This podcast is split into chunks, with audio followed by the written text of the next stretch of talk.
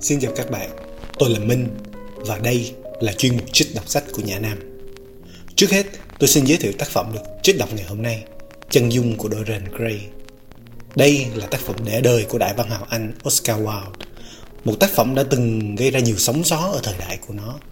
Đây là một cuốn sách đầy triết lý, nhưng triết lý vẫn còn nguyên giá trị của chúng, nó không muốn nói là liên quan mật thiết hơn bao giờ hết đến thời đại yêu cuồng sống vội của chúng ta.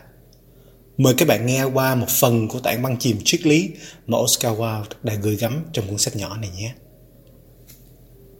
Huân tước Henry bước ra vườn và thấy Dorian Gray đang vui mặt vào một bụi tử đinh hương mát lạnh, đê mê uống hương hoa như uống rượu vang. Ông ta lại gần rồi đặt tay lên vai chàng. Làm vậy là chuẩn đấy, ông ta nói. Không gì chữa lành được tâm hồn ngoài giác quan, cũng như chẳng gì chữa lành được giác quan ngoài tâm hồn. Chàng trai giật mình lùi lại Chàng để đầu chân Lá cây đã xáo trộn những lọn tóc xoăn bất trị Làm rối tung mọi sự nhũ vàng Trong mắt chàng có một ánh nhìn sợ hãi Như khi người ta đột nhiên bừng tỉnh giấc Cánh mũi chạm rõ thanh tú của chàng phập phồng Một dây thần kinh bí ẩn nào đó lay động sắc thẳm của đôi môi Và làm chúng run rẩy. Phải Huân tước Henry tiếp lời Đó là một trong những bí mật lớn nhất của cuộc đời Lấy giác quan chữa trị tâm hồn và tâm hồn chữa trị giác quan. Anh là một tạo vật kỳ diệu. Anh biết nhiều hơn những gì anh nghĩ, cũng như anh biết ít hơn những gì anh muốn. Dorian Gray nhíu mày và quay đầu đi. Chàng không cưỡng nổi cảm tình với người đàn ông cao lớn lịch lãm đứng cạnh mình. Gương mặt lãng mạn màu ô liu cùng diện mạo phong trần của ông ta thu hút chàng. Trong giọng nói trầm và uể oải của ông ta có gì đó tuyệt đối quyến rũ. Đến hai bàn tay trắng lạnh như hoa cũng tỏa ra vẻ mê hoặc kỳ lạ. Chúng chuyển động khi ông ta nói, như âm nhạc, như thể chúng có ngôn ngữ riêng. Nhưng chàng thấy sợ hãi ông ta và hổ thẹn vì đã sợ hãi. Vì sao phải đợi đến một người lạ để hé lộ cho chàng về bản thân? Chàng biết ba rồi mấy tháng rồi, nhưng tình bạn ấy chưa từng biến đổi chàng. Nay, bỗng có người đi qua đời chàng và dường như đã tiết lộ cho chàng bí mật của cuộc đời. Mà Rốt cuộc có gì phải sợ chứ? Chàng có phải học trò hay con gái đâu? Sợ hãi thế thật ngớ ngẩn. Ta hãy ngồi lại dưới bóng râm Huân tước Henry nói Parker vừa mang đồ uống ra. Ở dưới nắng gắt thế này quá lâu anh sẽ hỏng người mất Và ba giờ sẽ chẳng bao giờ vẽ anh nữa. Anh nhất định không được để cháy nắng. Thế không hay chút nào.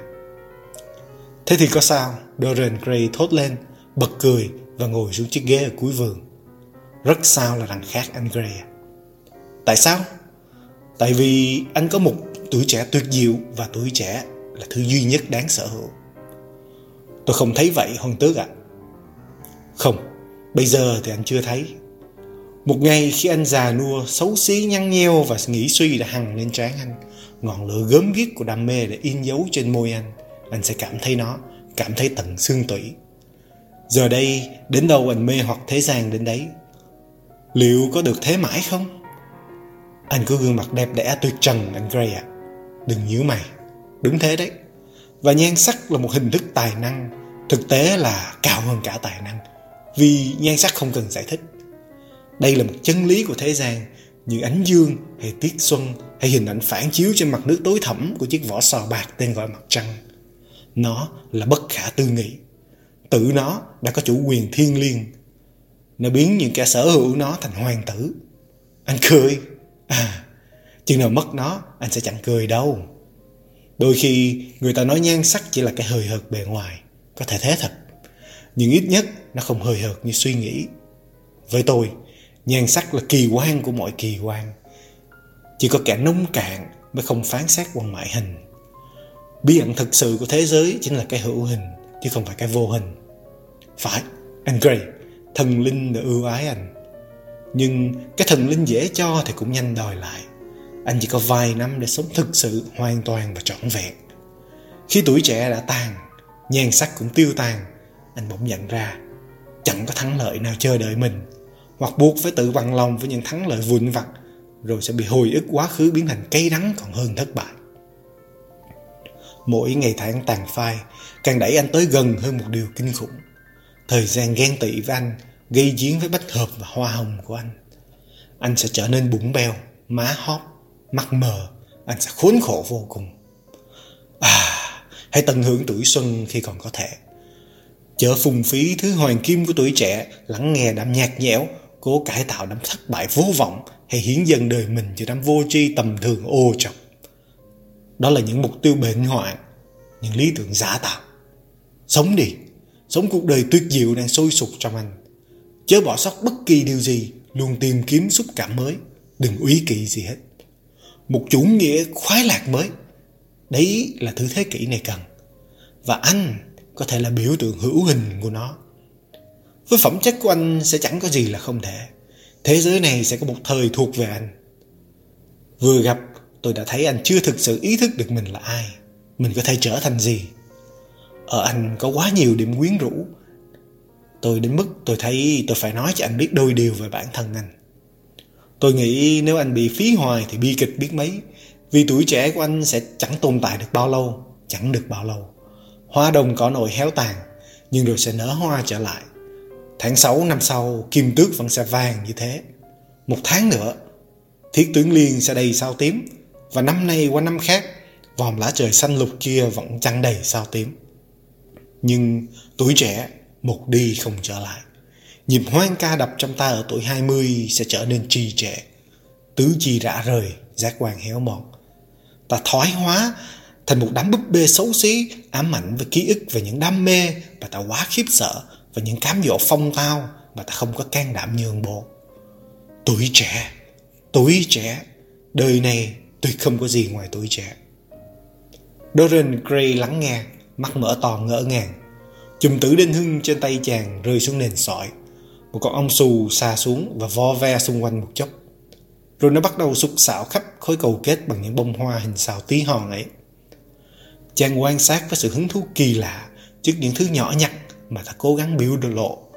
Khi những điều trọng đại khiến ta sợ hãi, hay khi lòng ta xáo động một cảm xúc mới mẻ không biết diễn tả thế nào hay khi một suy nghĩ làm ta khiếp hãi bất ngờ vây hãm trí não và kêu gọi ta đầu hàng. Một lúc sau, con ông bay đi. Chàng thấy nó chui vào chiếc loa kèn nhuộm màu sắc của một đóa chiêu nhang xứ Tyre. Bông hoa như rơi hơi rung mình rồi đu đưa nhẹ nhẹ. Bỗng người họa sĩ xuất hiện trên ngưỡng cửa xưởng vẽ và ra dấu ngắt quãng dục họ bước vào. Hồng ảnh nhìn nhau và mỉm cười. Tôi đang chờ anh đây, anh gọi. Vào đi thôi, ánh sáng khá hoàn hảo, hai người có thể mang đồ uống theo.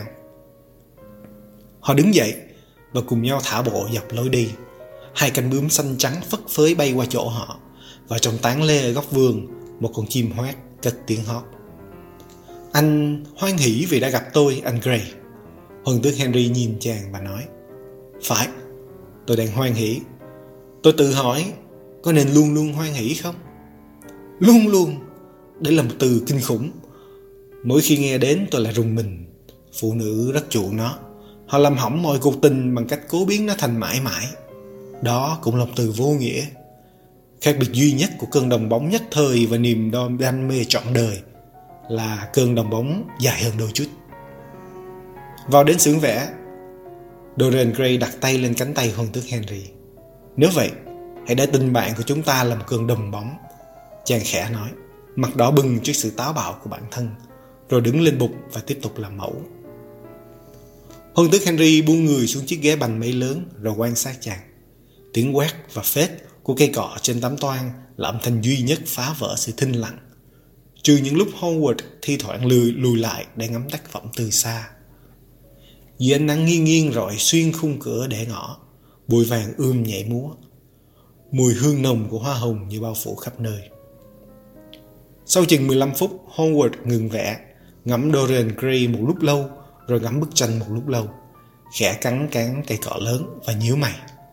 Sắp xong rồi. Cuối cùng anh thốt Rồi không người viết tên mình Bằng nét chữ thon dài màu chu sa Lên góc trái của tấm toàn Hương tước Henry bước lại và xem xét bức tranh Đó thực sự là một tác phẩm nghệ thuật tuyệt vời và cũng là một bức chân dung tuyệt vời. Bạn thân mến, Xin nồng nhiệt chúc mừng anh, Ông ta nói. Đây là bức chân dung xuất sắc nhất thời hiện đại. Anh Gray, Hãy lại đây xem bản thân mình. Chàng trai giật mình, tựa hồ vừa tỉnh mộng. Là xong thật rồi ư? Chàng lẩm bẩm và bước xuống bục. Gần xong, Người hoa sĩ đáp. Và hôm nay cậu ngồi rất xuất sắc, Tôi vô cùng biết ơn cậu. Cái đó hoàn toàn là nhờ tôi. Hoàng tước Henry xen vào. Phải không, anh Gray? Dorian không trả lời, Chỉ uể oải đến chiếc bức tranh Rồi quay lại. Khi nhìn thấy nó, Chàng lui lại, Má đỏ bừng lên giấy lát vì mãn nguyện. Vẻ hân hoan hiện lên trong mắt, Như thể lần đầu chàng nhận ra mình. Chàng đứng đó, bất động vì kinh ngạc, Chỉ mơ hồ ý thức được Howard đang nói về mình, Nhưng không nắm được ý nghĩa lời anh. Ý thức về nhan sắc của bản thân đến với chàng như một sự khai minh. Chưa bao giờ chàng cảm thấy điều đó. Với chàng, những lời khen của ba rồ chẳng qua chỉ là sự cường điều dễ thương của tình bằng hữu. Chàng đã nghe, đã cười và đã quên hết. Chúng không tác động đến bản chất của chàng. Thế rồi hôn tước Henry Wharton xuất hiện Với bài tụng ca kỳ lạ về tuổi trẻ Và lời cảnh báo hại hùng về sự ngắn ngủi của nó. Ngay lúc ấy Điều đó đã làm chàng sao động Và giờ đây Khi ngắm hình bóng của vẻ tuấn tú của bản thân Trọn vẹn sự thật của lời miêu tả ấy Bỗng vượt qua óc chàng. Phải, Sẽ có một ngày mặt chàng nhăn nheo khô héo, Mắt chàng mờ đục vô hồn, dáng hình thanh tú của chàng tàn tạ và méo mó. Sắc thắm sẽ phai nơi môi chàng, ánh vàng bị tước khỏi tóc chàng. Cuộc đời tạo nên linh hồn chàng sẽ hủy hoại thể xác chàng. Chàng sẽ trở nên xấu xí, thô lỗ và gớm ghiếc. Nghĩ đến đó một cơn đau nhói xuyên thấu người Dorian như một mũi dao và làm mỗi sợi tơ thanh mảnh của bản thể chàng run rẩy Mắt chàng thâm thẳm ngã màu thạch anh tím Và nhòa một màn sương lệ Chàng cảm thấy Có một bàn tay băng giá đặt lên tim mình Vừa rồi là trích đoạn bất chân dung Dorian Gray Các bạn trẻ, các bạn nghĩ sao? Liệu tuổi trẻ có phải là tất cả hay không? Liệu bạn có sẵn sàng đánh đổi linh hồn của mình để được trẻ mãi không già hay không? Nếu các bạn có tò mò về chàng trai Dorian Gray hay kết cục của anh chàng hãy tìm đọc cuốn sách thú vị này nhé. Và một lời răng cuối cùng, hãy cẩn thận với những gì mình ước muốn. Tôi là Minh và đây là phần kết của chuyên mục trích đọc sách Nhã Nam. Hẹn gặp các bạn ở những kỳ sau.